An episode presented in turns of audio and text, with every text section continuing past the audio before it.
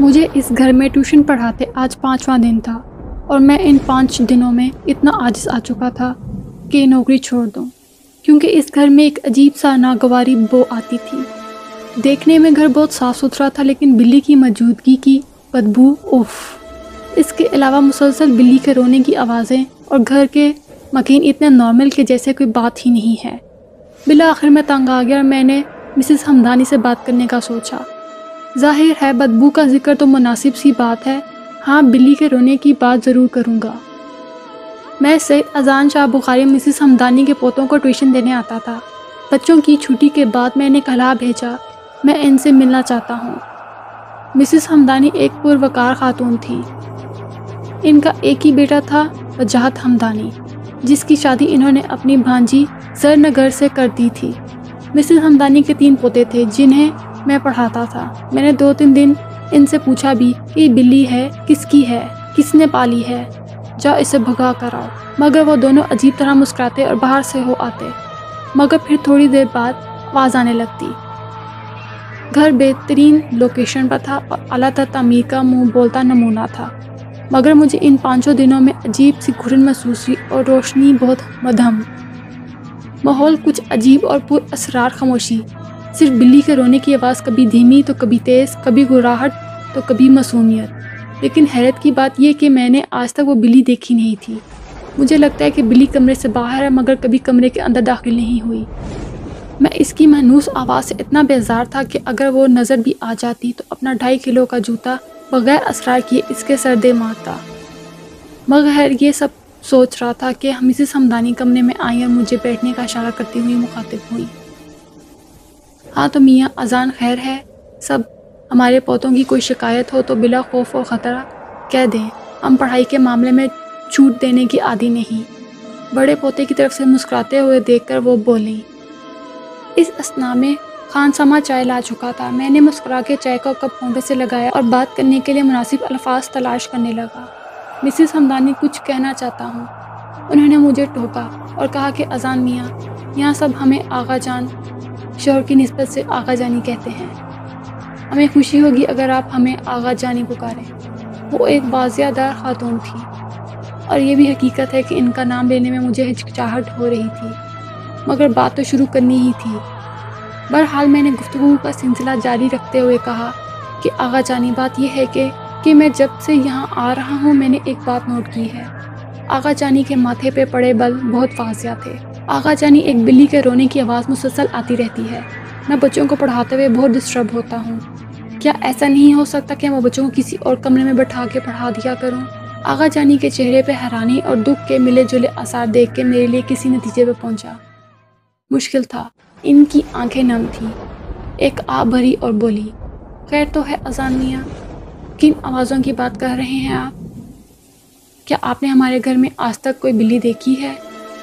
میں بری طرح چٹپٹا گیا۔ چائے کا کپ میرے ہاتھ میں لرس کے رہ گیا تھا۔ میں آغا جانی کو خاموشی نظروں سے دیکھنے لگا۔ مجھے لگا وہ مجھ سے نظر بچا رہی ہیں۔ پھر کہنے لگے، بہت ممکن ہے آواز کہیں باہر سے آتی ہو۔ بلی کی آواز ہی ہے نا، شیر کی تو نہیں۔ وہ ایک پھیکی سی ہنسی ہنستی اور میں بھی بس جی جی کر کے رہ گیا۔ چائے کا کپ میز پہ رکھتے ہوئے میں نے اجازت طلب نظروں سے انہیں دیکھا۔ وہ کچھ کھوئی کھوئی محسوس ہوئی۔ اور میں سلام کر کے باہر نکل آیا۔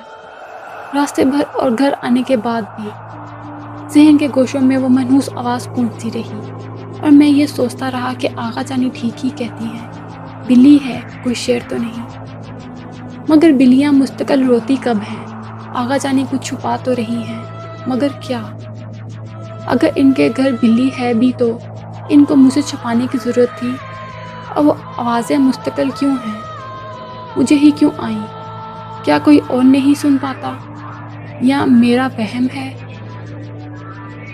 آغا جانی نے تو صاف انکار کر دیا کہ ایسی کوئی آواز انہوں نے نہیں سنی۔ مگر کچھ تو ہے، جس کی چگلی کھا رہا تھا۔ ان کا سفید پڑھتا چہرہ اور لرستا لہجہ۔ کیا یہی سب سوچتے ہوئے میں نے فیصلہ کیا کہ کل سے پڑھائی کے لیے دوسرا کمرہ منتخب کروں گا۔ میں بنیادی طور پر لاہور کا رہائشی ہوں اور فاسٹ فوڈ فیکٹری میں بطور کوالٹی کنٹرولر مقرر ہوں۔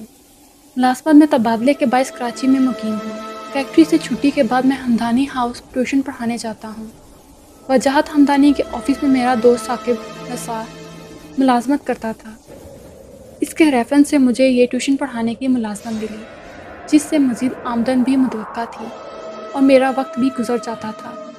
مگر یہ آوازیں میرے سر کا درد بنی ہوئی تھی اگلی شام سوا چھ بجے میں ہمدانی ہاؤس پہنچا تو دیکھا مسز ہمدانی اور ایک مولوی قسم کا بندہ لان میں بیٹھے کچھ باتیں کر رہے تھے۔ مجھے لگا رشتہ دار ہوں گے۔ میری عادت نہیں ٹول لینے کی، مگر مجھے اس گھر اور گھر والوں کے بارے میں تجسس ہو گیا تھا۔ اور میں نہ چاہتے ہوئے بھی اس کی سب حرکات اور سکنات کا بغور مشاہدہ کرنا لگا۔ آگا جانے کی بہوزر نگار ایک لاپرواہ عورت تھی، جسے جدید طرز کے لباس کا شوق تھا۔ تین بچوں کی ماں ہونے کے باوجود وہ تقریباً روز ہی کسی تقریب میں جانے کو تیار ہوتی تھی۔ وجاہت ہمدانی روایتی کاروباری شخصیت جسے دو جمع دو چار کرنے کے علاوہ دوسرا کوئی کام نہیں تھا۔ سو بچے مکمل طور پر آغا جانی کے دست و شفقت میں تھے۔ اگلے روز لون سے گزر کے میں نے جسے ہی حال میں داخل ہوا، مجھے یاسر بڑا پوتا جو کہ ہے، نظر آیا اور مجھے کہا، سر، اس طرف آ جائیں۔ سیڑھیوں سے چڑھ کر ہم ایک کوریڈور سے گزرتے ہوئے خوبصورت کمرے میں داخل ہوئے۔ کمرے میں سجاوٹ کافی کی گئی تھی۔ یاسر نے بتایا کہ کمرہ بابا کے مہمانوں سے ملنے کا ہے۔ شاید اسی لیے قیمتی فرنیچر اور قلیم سے سجا تھا۔ کرسٹل فانوس بھی کمرے کی چھت پر جگمگا رہے تھے۔ کمرے میں اے سی تھا اور باہر کی گرمی سے اس ٹھنڈک میں آ کر میں بہت حد تک پرسکون محسوس کر رہا تھا۔ اتفاق کی بات یہ تھی کہ آج وہ منحوس آوازیں بھی نہیں آ رہی تھیں۔ یاسر نے بتایا کہ دادی نے کہا ہے کہ آج ہم یہیں پڑھیں گے۔ میں نے گردن ہلاتے ہوئے خدا کا شکر ادا کیا۔ دل میں آئی کہ بچوں سے پوچھوں اس متعلق، مگر پھر آگا جانے کی باتوں کو سچ مان کر بچوں کو پڑھنے میں خود کو مصروف کر لیا۔ وقت اچھا رہا۔ گھر آنے کے بعد بار بار مولوی نما بندہ ذہن میں آئے جا رہا تھا۔ اس کا راز ترانہ انداز آگا جانی کے چہرے کی تفشیش پریشان اور خوف۔ میں کیوں سوچ رہا ہوں یہ سب؟ میرا کیا واسطہ؟ اس کے گھر بلی ہو یا کتے، مجھے پڑھانے جانا ہے، بچوں کو بس۔ ٹی وی آن کرنے کے بعد بھی اسی اڈھیرے پن میں لگا رہا فون کی گھنٹی بچی تو امی کی کال تھی۔ جب سے کراچی آیا ہو، امی تقریباً روز ہی دس سے گیارہ کے درمیان کال کر کے خیریت لیتی تھی۔ آج بھی معمول کے مطابق کال تھی، مگر امی پوچھنے لگی، وہ کون سی بات ہے جو تمہیں الجھا رہی ہے؟ اور میں چاہ کر بھی امی کو اصل بات نہ بتا پایا۔ بس اتنا ہی کہا سکا کہ تھکن ہے، دم کر دیں۔ میری عادت اور امی کا معمول تھا کہ گھر سے نکلتے ہوئے اور سونے سے پہلے دم کیا کرتی ہیں۔ تو کراچی آنے کے بعد بھی یہ سلسلہ فون کے ذریعے جاری رہا۔ ایک تسلی سی ہو جاتی ہے اور پھر ماں کی دعا جنت کی ہوا والی بات ہے۔ اگلی صبح پھر فیکٹری اور زندگی کی گہما گمی، شام میں ہمدانی ہاؤس اور پھر پر اسرار خاموشی۔ وہ آواز اب کم آتی ہال میں، یا سیڑھیاں چڑھتے ہوئے دبی دبی سی محسوس ہوتی تھی۔ مگر کمرے میں نہیں آتی تھی۔ مگر جب بھی آتی آواز، میں وہیں بین اور بے حد وحشت۔ کچھ روز اسی طرح گزر گئے۔ کوئی قابل ذکر واقعہ نہ ہوا۔ البتہ اس مولوی صاحب کا آنا جانا رہتا تھا۔ ایک روز میں واپس آنے کے لیے سیڑھیاں اتر رہا تھا کہ ہال کے کمرے کے بائیں جانب ایک کمرے کا دروازہ آدھا کھلا اور نیم تاریخ تھا۔ بلی کے رونے کی آوازیں دھیمی دھیمی آ رہی تھیں۔ میری رفتار غیر محسوس طریقے سے کم ہو گئی۔ اچانک بہت تیز چین کی آواز آئی۔ ناگوار بدبو اور بین مزید بڑھ گیا۔ پتہ نہیں کیوں مجھے ایک عجیب سا ڈن نے کھیل لیا۔ اس کمرے سے مولوی صاحب باہر نکلے۔ وہ ازکار لند آواز میں پڑھ رہے تھے اور ساتھ ہی آغا جانی یعنی ان کے چہرے پہ مردانی چھا رہی تھی۔ وہ مولوی کو پر امید نظروں سے دیکھ رہی تھی۔ جب مولوی صاحب نفی میں گردن ہلاتے ہوئے کچھ کچھ کہہ رہے تھے، جو ہی آغا جانے کی نظریں مجھ پر پڑی انہوں نے لپک کر کمرے کا دروازہ بند کیا۔ میں جھنپ سا گیا۔ مجھے سچ مانیے بہت شرمندگی ہوئی، بہت نامناسب حرکت سرزد ہوئی تھی۔ مگر میں بھی کیا کرتا؟ تجسس یہ راز میرے ذہن پر سوار ہوئے جا رہا تھا۔ آغا جانی سے نظر بچاتے ہوئے باہر نکل گیا۔ ابھی میں لون میں پہنچا ہی تھا کہ میرا فون بجنے لگا۔ ان فیکٹری سے تھا۔ تو نہ چاہتے ہوئے بھی اسی وقت ریسیو کرنا پڑا۔ کچھ دفتری معاملات سمجھانے تھے۔ میں چہل قدمی کرتے ہوئے فون پر بات کرتا تھا۔ سامنے مین گیٹ اور میری کمر کی طرف ہمدانی ہاؤس کی دو منزلہ عمارت تھی۔ باتوں میں منہ عمارت کی دیوار سے لگ کر کھڑا ہو گیا۔ سگریٹ سگلائی بلی کی محنوز آواز بدستور جاری تھی۔ دل میں کھٹکا سا ہوا کہ وہ آوازیں کہیں بہت نزدیک سے آ رہی ہیں۔ میں فون پر بات کرتے کرتے اس آواز کی سمت پڑا وہ آواز ایک کھڑکی سے آتی محسوس ہوئی۔ شیشے کی بڑی سی کھڑکی۔